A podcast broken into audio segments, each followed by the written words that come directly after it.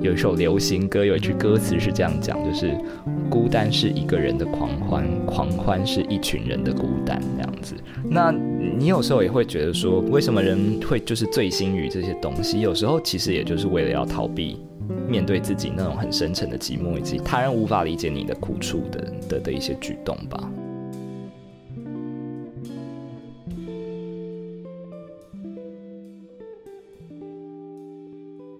欢迎来到教会青年的思考健身房啊！啊，今天很开心啊，阿荣回来了啊！大家还记得这个第一季的阿荣吗？对，他是呃，我们在聊边缘人的时候，他就很真诚的跟我们剖析他呃，身为同志的一个在教会里头一个边缘的经验哦。那也很多人受他的这个经验有很大的感动哈。那今天他来回到我们中间，哎，阿荣你好，Hello 毛叔，还有教会青年的思考健身房的听众，大家好，我是阿荣，很高兴以边缘人的角色再次强势回归。哦，是哈，你今天感觉没有那么紧张了哈？没有没有没有，上过一次节目之后就觉得。嗯，这个节目也还好，哦，是哈，好，今天不要太太嚣张，开玩笑的啦。嗯嗯，人家想说这个人的变化怎么这么大？是是是，上次可能贴身经就是讲自己的经历，就稍微会比较紧张一点，对吧对？对对对，这次有透过一本书，然后来去隔着一本书讲一些看似是其他人的经验，然后再带一些自己的经验，感觉就会要好一些。主要是想吐槽别人吧，哈，这今天。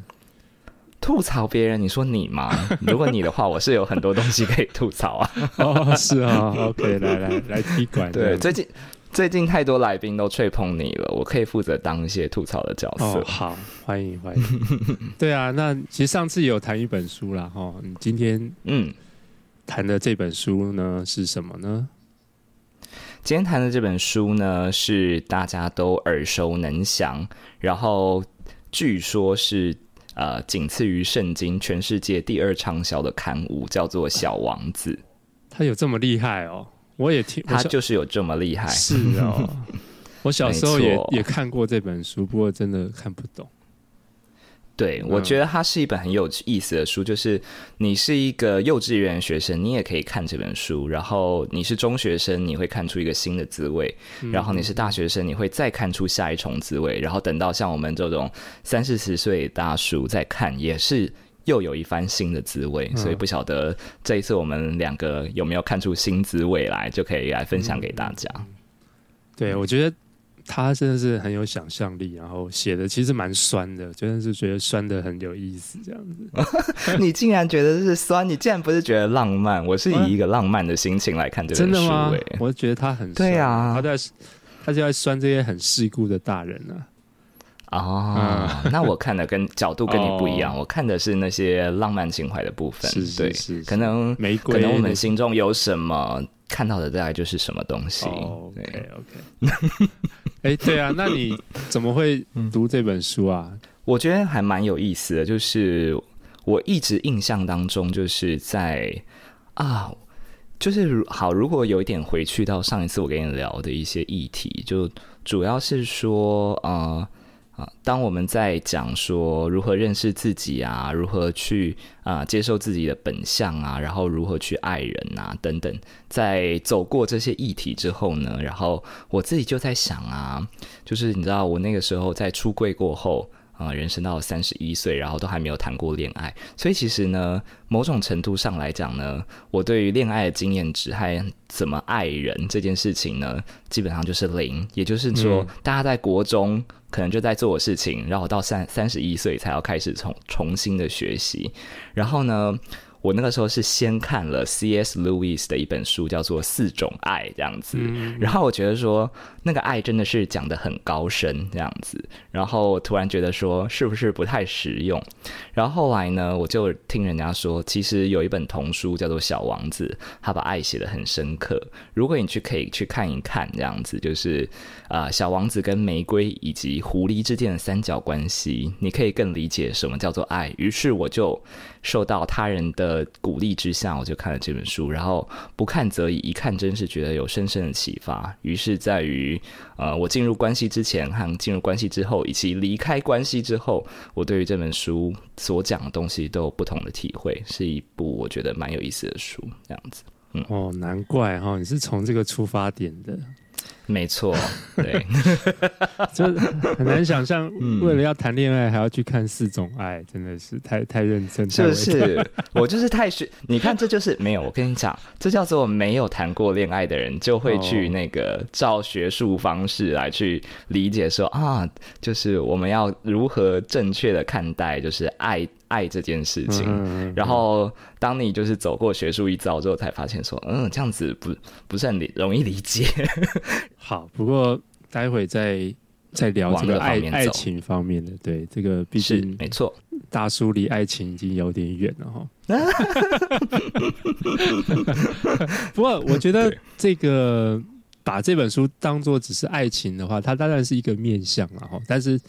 的确，有非常多面向。对，对，我的确承认这个面向是我没有特别读到的。嗯、对，但是我读到的是，还是就跟我们这一季的关系是认识真我啊，认识自己的这个，我觉得是蛮蛮、嗯、有关系。那我特别喜欢他讲的那个童真的这一部分哈，就是说，嗯嗯嗯，你的一个孩子的初心啊，这这一类的。嗯嗯嗯嗯嗯。那我们要不要先介绍一下这本书，哦、然后才有办法去切到那个童真的部分？是是是是。嗯，那。我就来跟大家介绍一下，就是这本书啊、大概是什么样的背景好了。虽然这是一个世界著名著名的一本刊物，但是我想，也许大家都跟我们一样，就是很久以前有看过，但现在也许大部分都忘记了。那来为大家简单介绍一下这个故事背景啊。故事的主角呢，其实一开始并不是。呃，书名《小王子》这个人，故事的主角是一位飞行员哦。那一开始就是在讲一个说他童年的时候是怎么样想要热衷的成为一个画家，可是大家都看不懂他的他的画，于是他就非常的沮丧，于是呢他就放弃了画家职业，成为一位飞行员。然后大家都变得很喜欢他，因为飞行员是一个非常受到尊敬的职业。然后直到他有一次因为一个空难，然后坠落在撒哈拉沙漠，就遇到了一个就是有点像童话故事角色的小王子。小王子就是在书中写的，好像就是这样子，小小金色头发的小男孩，很可爱。然后他用他很独到的观点，去跟这个飞行员产生了很多对话。就他说他是一个外星人啊，从其他星球过来的啊，然后他，他遇到了很多的人事物，然后他就觉得说现在的大人都很难理解，可是呢，他却能够在这个飞行员身上找到一份好像很特殊的友谊和产生连接，于是跟他产生了一些很精彩的对话，然后最后也教会了飞行员很多。啊，看见了他自己，然后看见了各种啊，什么叫做童真啊，什么叫做爱啊，然后什么叫做关系的连接，所以大概是一本这样子的书，嗯、我觉得蛮有意思的。嗯嗯嗯，这个圣修伯里嘛，对不对？这个作者没错，他自己也就是那个飞行员哈，他自己就是飞行员，没错，是不是很传奇？而且对，对他，他我稍微。了解一下他，但是没有很深。但是就是他自己不是那个真的是一个作家，他不是一个作家为生的人。嗯嗯。嗯，但是在他这个飞行的这个生活当中啊，其实，嗯，那个时候应该是一九四几年还是多少？第一第一第二次世界大战那个时期左右。是。对，其实飞行还是相当危险的哈。没错。对，所以我觉得。嗯但他他他竟然就写出一个这样子很有趣的一本书，嗯，对，嗯，我觉得是嗯，真的蛮酷的，嗯，对啊，一个飞行员，然后驾着轻航机，然后写出了一个很寓言式的一本、嗯、一一部小短短的小说，非常的特别，这样子，就是经过了六七十年，到现在看还是觉得一点都不过时，然后反而觉得寓意深长。对，所以他刚开始其实就讲了一个一个寓言哦，就是说他他从小他是六岁会就是开始画画，就画了一个作品嘛。那那个作品呢，嗯、就是大家大人看成就是一个帽子嘛。哦，可是他画的其实不是帽子，他画的是一个巨蟒正在消化着一头大象。嗯，然后对你现在听众朋友一定想不出来，为什么一个帽子会是一个巨蟒？非常难想象，对，就表示你没有童真的，这样，嗯，大家已经失去童真了，直接开战。如果你看到一顶帽子，你不觉得那是一头巨蟒吞着大象，你就是没有童真的人。嗯嗯，对，所以他，但是后来就是所有的大人就就觉得啊，你这个画的很这个什么，干干嘛画一个帽子啦，对不对？然后。然后大家大家关心的是不是这些东西啊？然后所以他就只好把这个画画的这个这个热情放下，就去就是学历史啊、地理啊、算术啊、语言啊等等的。对，他就说，当我发现他们没有办法看懂我画的画是。不是一顶帽子，是一个巨蟒吞着一个大象，我就会开始跟他们聊政治、经济、股票等等的东西，嗯、他们都会非常的开心。所以以这个角度来讲，他就是顺利的，就是酸了一下，大家都失去了童真，非常的没有天分那样子。对，来聊聊桥牌高尔夫球。对，所以只有那个小王子他，他哎第一眼就看得出来，哎他是第一眼就看出来他这个。帽子。他到后来在沙漠中遇到小小王子，然后他就说：“呃，你可不可以画一幅画给我嘛？”他就说他想要一只山羊这样子。结果呢？这个飞行员画给没有画给他一只山羊，他反而就画了就是他的巨蟒吞大象的透的非透视图。结果小王子不是就说：“我不要这个巨蟒吞大象这样子，我需要的是一只山羊。”然后就震撼了飞行员的世界，想说：“哇，终于有人懂我的这个艺术了。”对对对，他从六岁之后就不再画画了，但是他对因为。被要求要画画，他只能够画他这个当时最拿手的这幅画，就没想到就就碰到知音了这样子。其实你不觉得这很有趣吗？就是他理当来说现在已经成年了嘛，对不对？他可能已经二三十岁了，嗯，然后他也经过社会化的洗练了，可是他还是愿意把他的就是大作，就是巨蟒吞大象画拿出来跟人分享。你不觉得这也是一个？尝试着依然用真心跟人家碰撞的过程嘛，他没有一开始就跟小王子就说，就是哎、欸，你想要来聊一下桥牌跟故事吗？嗯，对。不过就是说，我觉得他他他整个在讲的就好像就是说，其实有些东西你你是无法用肉眼看出来的嘛，因为他后面好像就提了两三次，就是有些事情你是需要你是用心理心灵看见的，而不是用肉眼看见的。可是我们好像嗯。社会化过程当中，我们就只看到那种数字啦，然后这种表象的东西。嗯嗯嗯，它里面就有一个形容，其实说的还蛮好的，就是来这边跟大家读一下这一段。然后当时看到这一段的时候，我觉得就是非常的精彩，那样子。他这边就在讲那个飞行员的一些就是小时候的故事啦。他就说，他就是特别想要去。分别小孩跟大人的不同，哈，他就这样讲，就说，呃，大人的习惯跟小孩子不同，大人喜欢数字，所以当你交到新朋友的时候，他们从来不会想要知道那些真正重要的事情，他们绝不会问说他的声音好不好听，他最喜欢什么游戏，他有没有收集蝴蝶标本的习惯，通常只是问他几岁，他有几个兄弟姐妹，他体重多重，他爸爸赚多少钱。大人总是觉得只有这些数字才能够帮助他们了解一个人。假如你跟大人们说：“我看到一栋玫瑰色砖砌成的漂亮房子，窗户上缀满了天竺葵，鸽子们都栖在屋顶上。”他们绝对会觉得那个板对那栋房子没有任何的想法。你必须跟他们说：“、我看见一栋价值十亿的房子。”他们就会大叫说：“那一定是一栋非常漂亮的房子。”嗯嗯嗯。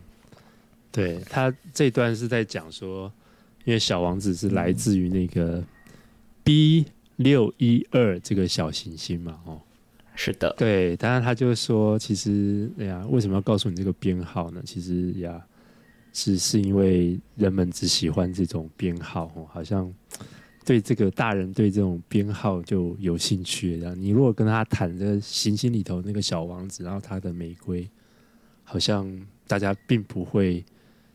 那么在乎哈，但是你讲的一个小行星 B 六一二，你就觉得哇，这个是一个很伟大的一个行星，这样。对对对，没错。现在我们好像也很容易落入这个窠臼哦，比如说我们在讲一部电影或者是一个什么剧作，通常都要先讲说他得过多少奖，然后什么票房多少，然后。然后是哪一个亿万大导演拍的，嗯、好像也是要冠上很多的数字和厉害的派头，才可以正式的让你去理理解一下还有什么内容在里面。对，那你有相关的经验吗？嗯、去被邀请演讲啊，或是？当然会啊，就是要冠一个什么百万销售的什么？对啊，我是业务员，当然就是会跟数字有关啊啊，像你的话，不也会？特别讲说你出版了几本书嘛，这样子，嗯，好像还好哎，就不敢讲卖多少本这样，因为卖的很少这样。我的意思是说，他可能会说，就是比如说你出版过啊，有关教养啊，然后有关于什么不一样的神学思考，他们就是还是要去找一些你有相关的背景，然后你是有实证的，才可以就是好好的把你介绍出来。他就当然不会说，今天我们邀请来的是。呃，一位就是擅长做木工这样子，然后在家带两个小孩，斜杠 Podcast 主持人，嗯、对，这这的那新锐神神学观察家毛乐奇先生，你干嘛透露我真名 啊？不行吗？你自己把它逼掉。对，可是我我可以理解啦，这是难免的哈，就是说，嗯。对，好像我们也希望有更多人来听嘛，哦，就既然你花出了时间，嗯、比如说这个 podcast，对不对？你看我们邀的朋友，不见得都是赫赫有名的，对不对？对，没 错，像我真的是一点名都没有，大家可以关了。对，但是你付出的精力啊，你就会看到说，哎，那大家反应好不好啊？大家喜不喜欢啊？那嗯哼，对，那这个张力要怎么去处理啊？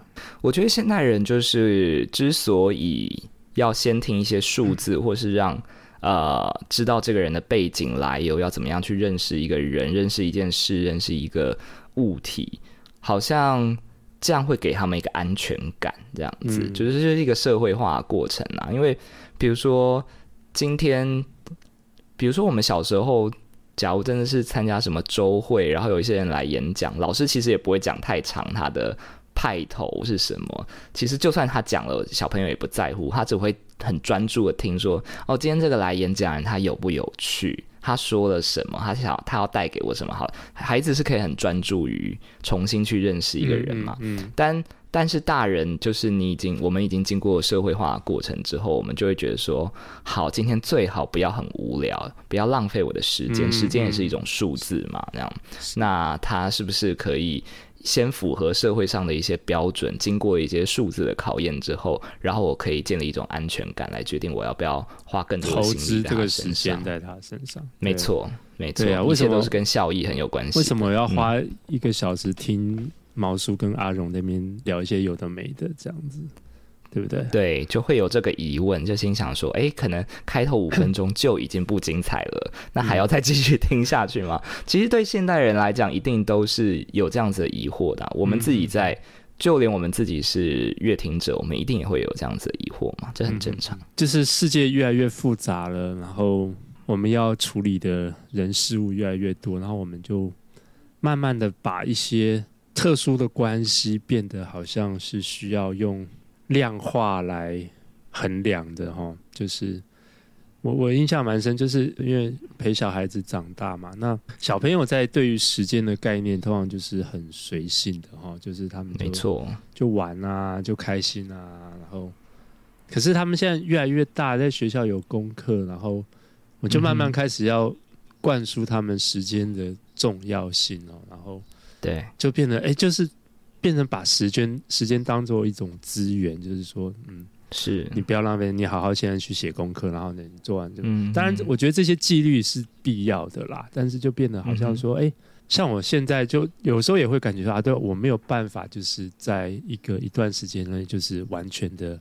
没有生产力，就是，嗯哼，就是会有这种焦虑感说，说啊，假如我一整天都在放松，诶，我我就觉得，诶，我好像是一个没有生产力的人，这样。对，你很难再享有，就是像小时候一样，就是画了一个大象，再画一只蟒蛇吞掉它。你现在会觉得说，今天我有没有办法就多做一些家事，然后我再录多录一集 podcast，然后我的新书有没有一些新的进度？然后你也会把这样子的。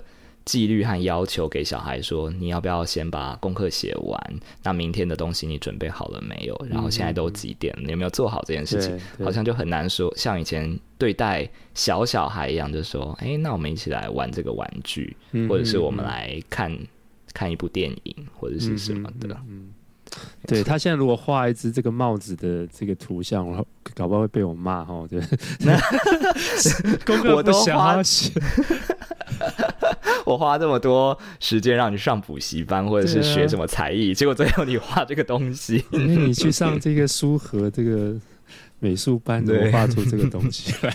对对对对对对，会被骂，好惨哦！然后就他就从此失去童真，说我爸就是个大人，他看不懂，再也不跟我。这是一只蟒蛇吞大象。对对对对对对，对，真是没慧根。对，是是是，对，所以呀。到底是发生什么事情？他在后来其实就蛮形象的去描写他认识的几个他觉得出问题的大人哈，到底是发生了什么事？他他在这个他离开他自己的星球之后，要去来到地球之前，他去了几个行星去拜访嘛，算是去去流浪嘛，对不对？没错，对，他就好像碰到了几个。几个很奇怪的大人哦，你要不要？我们要不要来聊聊让这几个人？好啊，可以。嗯、他首先就是先，我记得是先遇到一个国王嘛，这样子。嗯、然后，反正一个没有一个在没有任何居民的星球上面有一个国王，就等于说他的好像其实没有任何的统治力，可他还是要说：“哎，欢迎来到这边，我的子民。”这样子，对，我命令你做什么事情，这样子。然后小王子就心想说：“哎。”你是在命令我吗？可是我也只是只是刚好路过这样子，就是他就说、嗯、好，那我命那我命令你，就是可以不用跟我下跪这样子，对，就是开始讲述一些很荒唐的话这样子，嗯，对，所以我想他在那边想要去阐述的是说，呃，大人的形态有很多，这其中之一就是对于权力的着迷嘛，他其实可能甚至没有任何可以去控制他人的能力，可是他还是心中会有一个。很自负或者是很幻想的自我，是他对他人是拥有相当的掌控能力，他对权力有一种迷恋，这样子，嗯、对，以至于最后小王子完全没有要鸟他，他就说：“那那我命令你，就是去审判审判一只老鼠的生死，这样子。”你可以先判他死刑，然后你再赦免他，这样子他就会死了一次又活了一次，是不是很棒？这样子，然后就是这么荒唐的话都讲出来，他就说，嗯，可是这里没有人犯罪，为什么要判生死？他就，然后他国王还讲出一句非常富有就是诗意的话，就说，那你审判你自己好了，审判自己通常是最难的，这样，然后小王子就想说。可是我不用在这里，我也可以审判我自己啊！我要先走喽，拜。嗯，他不想要跟他玩这个游戏哈。对，没错。对，他他连刚开始打哈欠，国王就说这是打哈欠是违反礼节的，我禁止你打哈欠啊。就小王子就说我很累啊，没有睡觉啊。嗯，好吧，那。国王只好说好吧，那我命令你打哈欠啊。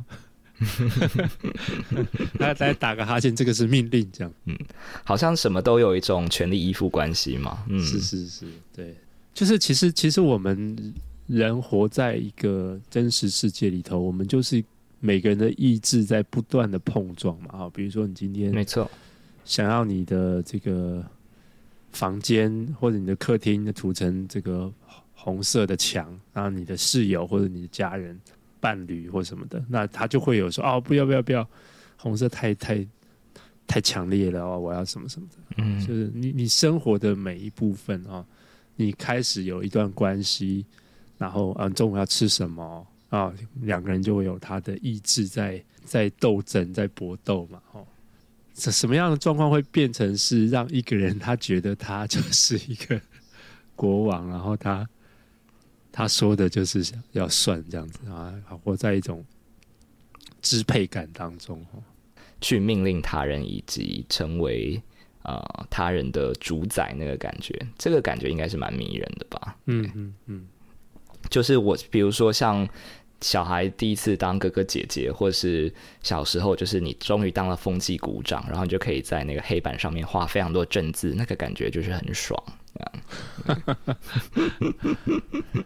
你在教会里头会遇到这样子的权力关系吗？或是这种支配欲很强的人啊？不一定要教会了，就社会里头，不管在，我觉得只要有人的地方，就一定会有，就会有这个权力关系啊。你如果说教会，那当然是，如果我们今天是一般的会众，那当然对上可能，比如说就是牧师跟长职嘛，这样子。那你如果说在社会里面，那就是你的老板或是你的上司嘛。所以，呃，我觉得啦，有时候人其实是蛮喜欢有一个规则，所以有人告诉你怎么去去做，你其实是有一个安全感，你至少会觉得说，好，那也许我就跟着这个。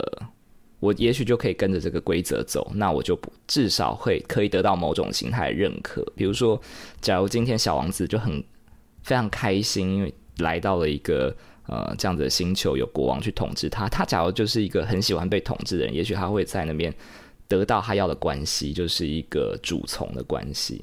那只是这边的设定是小王子他是自由的嘛，所以他就会觉得说。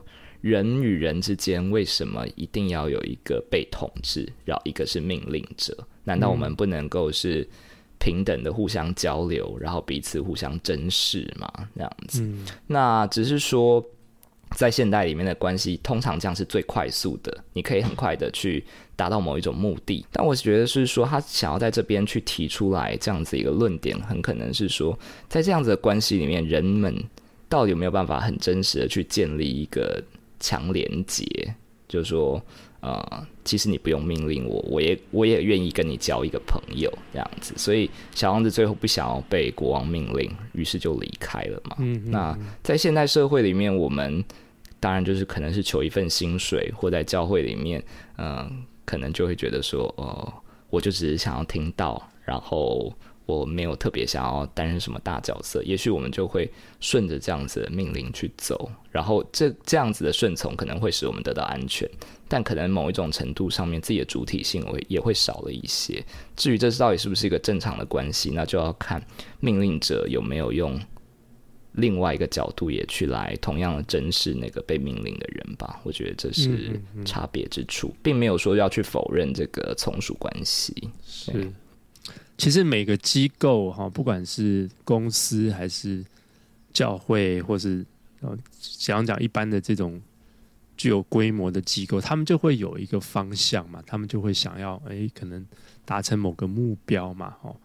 可是其实进到每个机构里头，其实都是一个像小王子一样，他有他的星球，他有他的生长背景，他有他很多嗯交织的故事在他的生活当中，可是。在我们进到那个团体里头之后呢，那为了要达到某个目标，那我们就很快就说，对对，就这样做，对，你就听我的，没有错。嗯、可是，在这个过程当中，那个那个新来的人，他是不是就失去了他，他的主体性？对他，他就被当做了一个 it 嘛，嗯、就是说不再是一个人，而是他是一个，嗯嗯嗯嗯，他就是一个在这个系统里头的一个。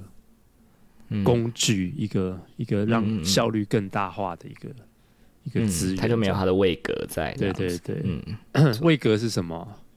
我对于位格的理解啦，就是说，呃，你有没有把一个人当做人看，嗯嗯嗯、那就是他的一个位格的想法。就像你刚刚讲嘛，他有他的生长背景，他有他的自由意志，他有他背后的脉络。但如果你今天只是觉得说，刚好你来到这个位置上，你就是要做这个位置的事情，但你可能就罔顾他很多意愿。譬如说，那、假如今天我是一，比如说我是基督徒，那我今天就来到公司上班。那这个月假如刚好公，我就是负责处理一些公司的行政事务，然后老板就说：“哦，我们公司就是初一十五都要拜拜，那就麻烦你，就是时间到把金纸拿去烧一烧。那这是我的工作嘛，这样子。但他可能就会忽略掉说：，诶、我的背景和我。”我的宗教信仰自由，然后但他但是他就觉得说，嗯，这是你的工作啊，你就去做，有什么问题吗？这样子，所以有时候当然就会有一些所谓这类的冲突啊。我只是举一个简单的例子来说。对，为什么要说位格？哈，其实，在神学大家都会讲说，这个神上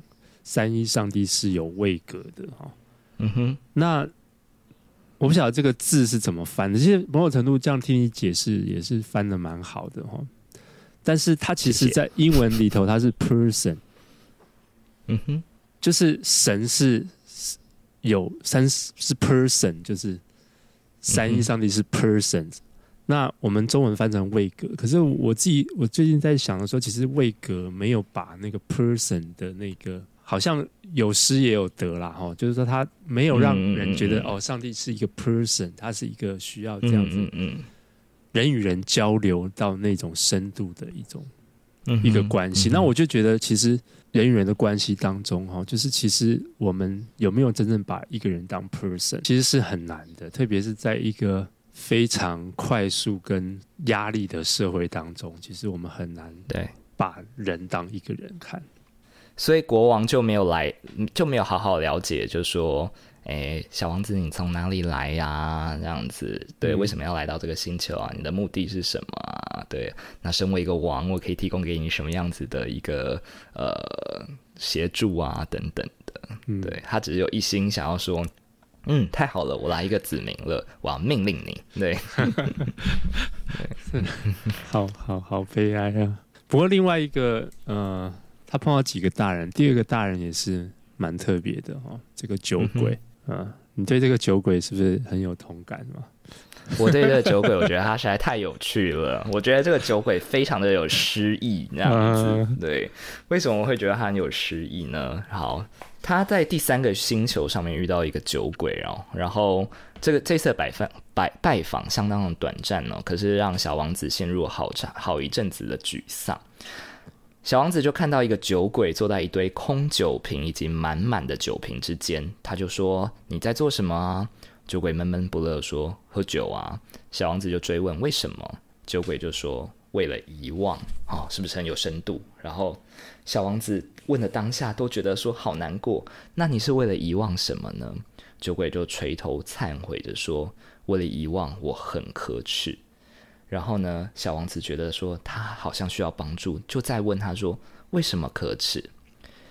然后酒鬼就回他说：“因为我喝酒。”酒鬼一说完，就醉倒在一片寂静之中。这样子，就是我觉得他是一个很有诗意的一段对话，就是人在厌恶自己所做的事情，但是又无法脱离那个回圈，这样子。嗯，对。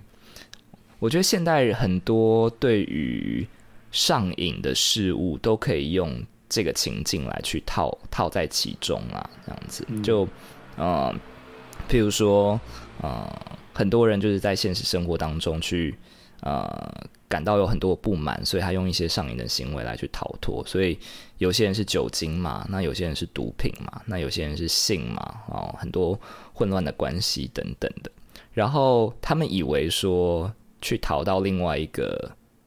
呃，地方就可以让他们比较快乐，然后可是往往结束之后，又会觉得自己的生活其实，呃，就是毫无可恋、毫无可敬之处这样子。然后你去问他说：“那为什么你觉得很难过？”他会说：“哦，就是因为我做了这些糟糕的事情啊。”殊不知他一开始为了做，就是做出来这些举动，嗯、只是为了要去逃避他原来的痛苦，但最后他想要逃避的痛苦是什么，他自己都不知道。这样子，嗯。嗯，对。不过我在读这一段的时候，我发现我比较没有讨厌这个酒鬼啊？是吗？你也你也你也酗酒吗？早早上生出了一丝怜悯。对 对对，你现在可以开一杯，赶快去开酒。现在七早上七点就喝酒是什么态度？哦，没关系，酒鬼没有停的。嗯，好，你说说看，为什么你不讨厌他来？我我不知道啊，我觉得可能在这个故事里头。并没有想要呃掌控别人吧，或者是他就是活在自己的一种处境里头，那、嗯嗯嗯、他就对，对，就像你讲的，挺有诗意的。然后，嗯，对啊，没有没有没有什么伤害性，他没有对他人有杀伤力。对对对，他就、嗯、不像是那个掌控的人嘛，不像我们前面那个掌控。当、嗯、然，你知道酒鬼可能喝醉酒之后也会做出一些掌控的事情，又或者是，又或者是，如果你是酒鬼的家人，你会不会觉得很无力？这样子，对对，对，嗯，或许家里有酒鬼，就会读到这个特别讨厌这个酒鬼。但我觉得它就是一个意象啦，就是说，这可以泛用在很多事物上面，嗯、就是说，当你想要去遗忘或逃避一个痛苦的时候，你去醉心于一个。对你生活实质上面可能没有太大帮助的东西，并并不是说什么小酒怡情，或者是说、嗯、哦，喝了喝了这杯，明天又是新的开始，我就当下要逃避，而是你去就是沉浸在这个会伤害你身心灵的事物上面的时候，嗯、呃，可能它就是一个很难去挣脱的泥淖这样子。对啊，我觉得它很多很大程度也是。就是他没有办法找一个人好好的聊一聊，以至于他没有办法去面对他现在的困境。那小王子其实是很想要去亲近他的嘛？你你可以看到小小王子其实对他有怜悯的心，说你为了遗忘什么这样子，然后他就说遗忘我是可耻，为什么你可耻？因为我喝酒。然后小王子就觉得无解。其实小王子在这个过程里面，他是想要去理解他发生了什么事情这样子，他想要。跟他建立起一段关系，嗯，可是他发现他好像没有办法进入那个关系里面，因为他就是那个，他就是他，他他在他自己的困难当中没有要与他人产生连接，这样，对，嗯，所以是一种很很深沉的寂寞和无力感吧，嗯。嗯嗯嗯，呀，我在想这个同理心是不是在于说，没有，我在想这个酒鬼，然后可能是跟那个。前面那个国王闹翻了，或是他一直处在 哇？你在写 你在写这个什么 小王子世间情吗？好，然后呢？然后他就是长久都活在一种不被认同、不被看见，然后那个存在感很低落的一种状况，所以他只好透过一些事情来忘却他的痛苦哦，所以。酒鬼原来是国王的可能部下，然后国王太苦读他了，然后就逃跑，然后就终日酗酒。他可能搞不好是他父亲，说不定他爸爸。哦，我怎么教出一个这么跋扈的儿子？我真是太难过了，都不听我的话，然后对，哦、在在你身上完全看不到当王子、当国王的这种，嗯嗯。所以其实你在讲的是。假设你在同理他，可能是一个在关系上面的失去这样子，以至于他要去转向酒精来去填补那个懊悔感，对不对？对，因为你刚刚讲到说啊，他可能其实缺少的是一个朋友嘛。对，后来我在在想到哦，对对，他可就是他他可能缺少那个重要他者在他生命中的那种嗯嗯陪伴跟支持。对啊，我觉得那个就是他的。很多自我的认知什么都比较没有很健康吧，那他就必须，他就好像不断的要想找到存在感，但是又从错的地方去找到快乐，这样子。嗯，其实我就想到啊，现代人，嗯，讲现代人自己好像很古代，但就是说，呃，你去，呃，比如说像。我们在现代的社会，然后有时候去看一些朋友都会在社交媒体上面 PO 出自己非常快乐的照片嘛。那当然，因为我个人还是属于交友广泛啦，可能就是不止基督徒的朋友有交，很多非基督徒朋友也是有保持联系。那当然也会看到有一派的人，他们就是。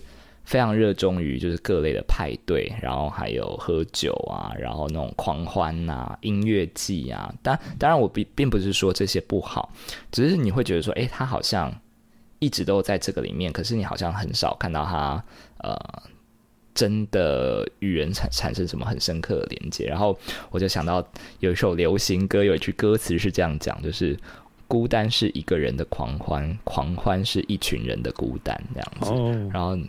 嗯，是不是很有诗意？对，对，好。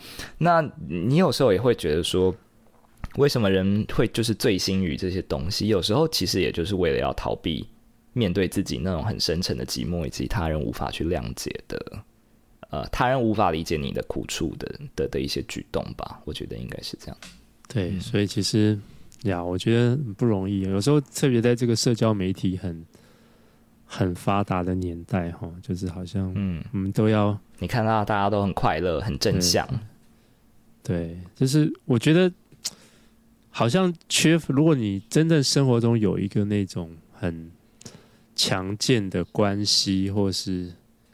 就好像不需要在那种社交媒体上去取暖啊，或者什么的。对，我因为刚刚看到一些纪录片在讲网红他们的一些啊对，其实呀，就是某种程度，如果你有一些在真实生活有很健康的关系，其实你不会那么想要去讨好别人，或是让别人那么多人暗赞这样子。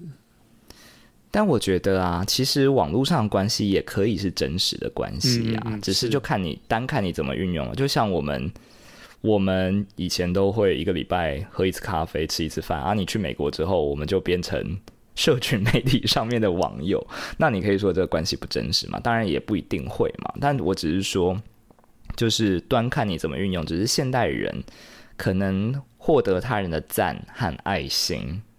或是底下的留言，可能是最快速，好像会觉得自己很棒，嗯、自己被认可的一个管道吧。嗯，对啊，对，所以，我们接下来就要进到下一个行星了哈，因为这个目前就讲到这个跟数字有关的。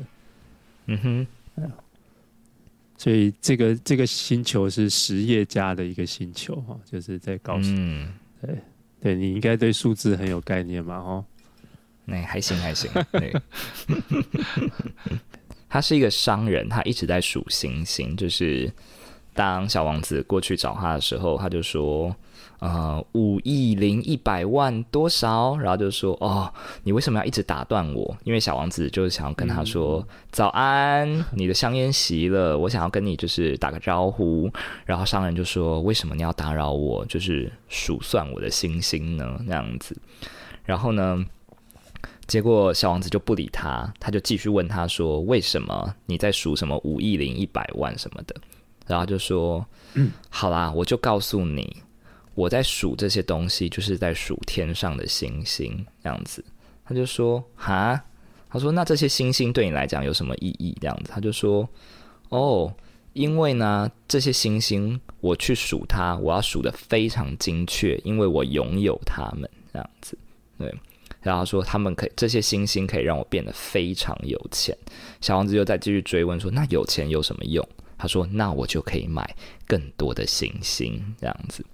然后呢，小王子心里的 OS 就是：“诶，这个人的逻辑跟酒鬼是一样的，对，嗯、就是为什么你要数这些东西？哦，我就可以买更多这样子。”对啊，就说，然后小王子当然就也很好奇啊，就说：“那人要怎么样拥有星星？这样子，对。”然后商人就说：“我不知道啊，那谁可以拥有他们这样子？”然后他就说：“小王子就说，嗯，我不知道谁可以游泳星星，应该没有人吧？”然后商人就说：“那就对啦，只要没有人拥有，那就是我的，因为我是第一个想要拥有他们的人。”这样子，嗯、对，没错。他就说：“我拥有了，我就可以管理，我可以重复的计算，然后我只在乎这个。”然后这个时候，小王子也是回答出来一个，就是我觉得小王子就是。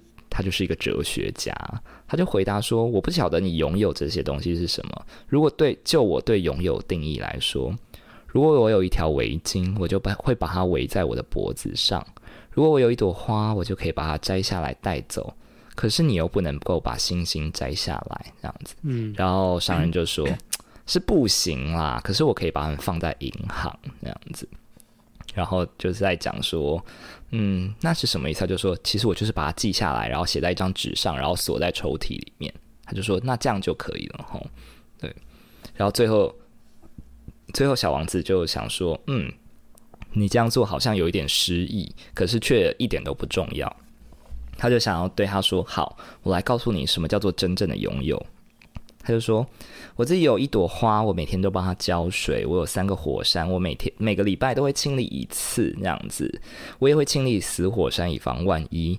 对我和花还有火山来说，被我拥有是有好处的。可是你对星星来说，似乎没有任何的好处。这样，然后商人就想说：‘诶，什么意思？’然后小王子就走了。那，对，嗯。可能他又在酸别人了吧？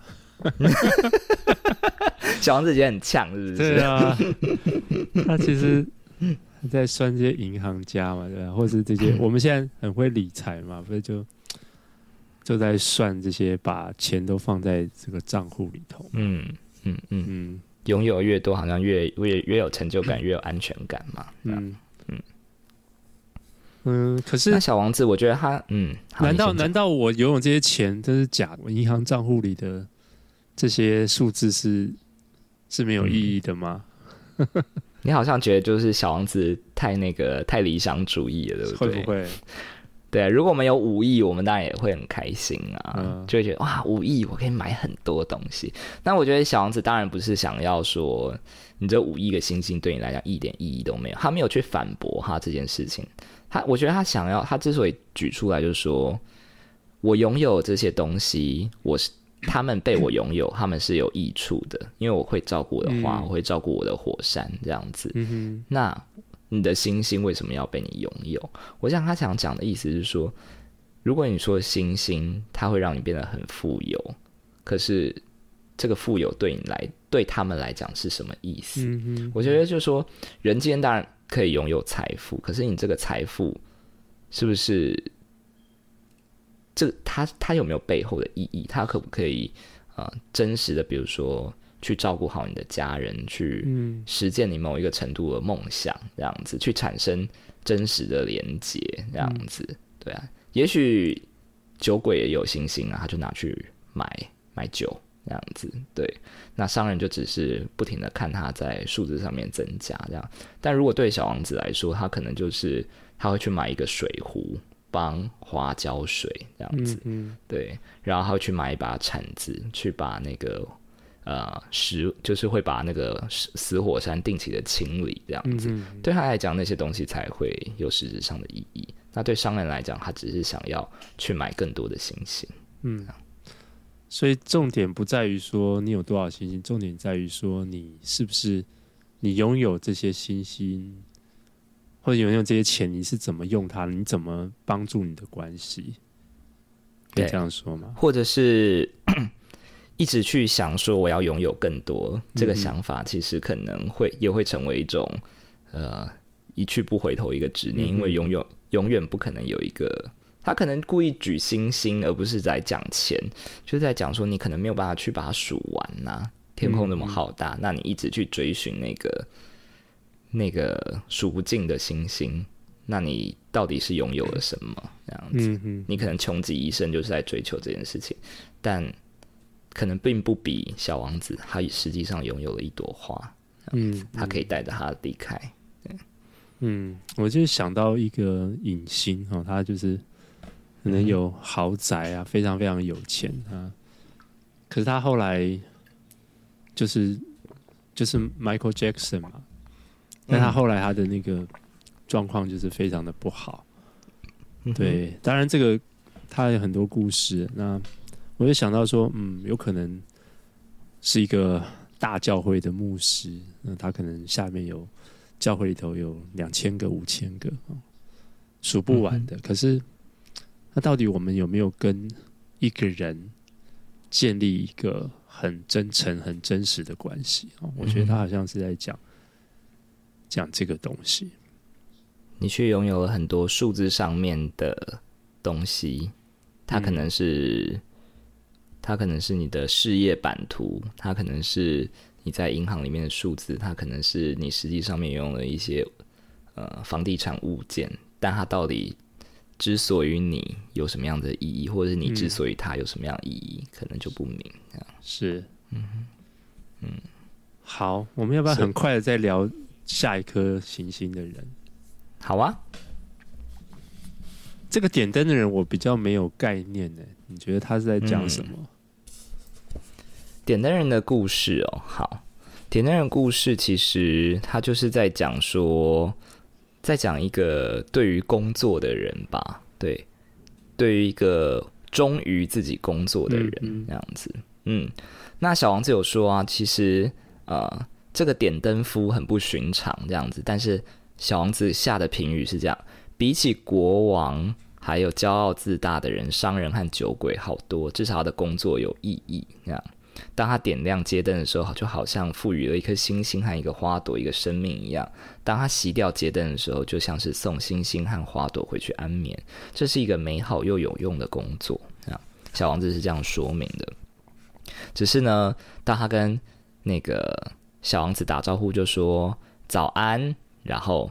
接下来呢，小王子就再继续跟他讲话，他就说：“哦，我接下来要把灯洗掉了，晚安。”所以他就一直重复跟他说：“早安，晚安。”然后说：“这个就是我工作的规则。”他说：“我的工作其实很很辛苦，但又很合理，就是早上把灯洗掉，傍晚再点上，我就一整天的时间可以休息，一整晚的时间可以睡觉。”他说：“其实规则都没有变，变的是星球运转的速度越来越快，这样子。”所以呢，他就是现在变得一刻都不能休息，他就要不停的点灯加熄灯这样子，对，嗯，所以就是我觉得可能就是在寓意说，我们可能本来工作也是为了，比如说换取报酬啊，或者是为了自己一定程度的理想，可是这个世界的脚步越来越快，可能到最后都在忙于工作，可能就没有办法说哦。去享受自己，他刚刚讲的，我就有一整天的时间休息，跟一整晚的时间睡觉，这样我最后都是要忙于工作这样子。嗯嗯，然后工作他就是他生活的目的，但他可能就没有办法去啊、呃、做任何的事情。他就说，点灯夫说，我一生中最爱的是睡觉，可是我现在都无法休息了，这样子。嗯嗯，这感觉很有既视感哦。好想睡到自然醒啊！嗯，对啊，没想到这个在七八十年前，哎、欸，这个这本书哈，这那个时代就对啊，七八十年前没错，就这样子，跟我们现在很像。是，嗯，搞不好那个时候后工业时期应该反而很有既视感吧？搞不好那个时候他们就是都在生产线上大量做生产啊，嗯、对啊，是是就像那个卓别林派大国民一样啊，大家都在工厂里做一模一样的事情，做代工啊，嗯嗯，对，所以他可能也是想要描述，就是工作的人是怎么样鞠躬尽瘁，但却不得休息这样子。嗯嗯、可能以法国人的浪漫来想说，不能睡觉真是太糟糕了。对，是。好，对啊，今天我们就聊了这个这四个大人哈，就从这个小王子。嗯、其实你少讲了一个骄傲的人，哦，骄傲的人，戴帽子的人的人这样子，然后他一直要那个小王子去崇拜他，可他星球上只有他，就说拜托崇拜我一下，嗯、哼哼。然后小王子就说 OK，我崇拜你。这样子，然后就走了，就这样子，嗯对，好。如果某个程度上，你刚刚讲那个 IG 网红，可能就是这个概念吧。对，很多赞，我很开心。对，但我觉得他主要就是在讲啦，就是说，你如果都只要他人的崇拜，那你与那个人的关系也就没有一个主体个体啊，你就是完全以自我为中心，你没有办法真的是很真实的去产生彼此的连接嘛。我想可能也是这样子。对，你只要他人崇拜，但你没有要去关心他人的生命，那也是一种。嗯，就是比较没有意义的关系，可能是这样。嗯嗯，是，对，所以嗯，对，我们今天聊不完这一本哈，但我们就留到下一集再聊。嗯、不过，我们从从这些这几个古怪的大人当中，可能也看到很多古怪的自己哈。嗯，对，是，对，所以呀，我们下一次再来聊聊看，那到底小王子想要。就是他看到这些，然后之后他想要恢复的，就是说好像那个某一个眼光不见了，就是他那那种跟人家建建立深刻关系的那种能力不见了啊，只剩下这种好像数字啦，然后这种想要更大啦，想要命令啊，想要掌控哦。对，嗯、那我们现在接下来下一集我们就来聊一聊，看说那到底诶，圣修伯里他有一个什么样的？不同的想法，他觉得要怎么样回到那种童年的这种关系，然后健康的关系当中。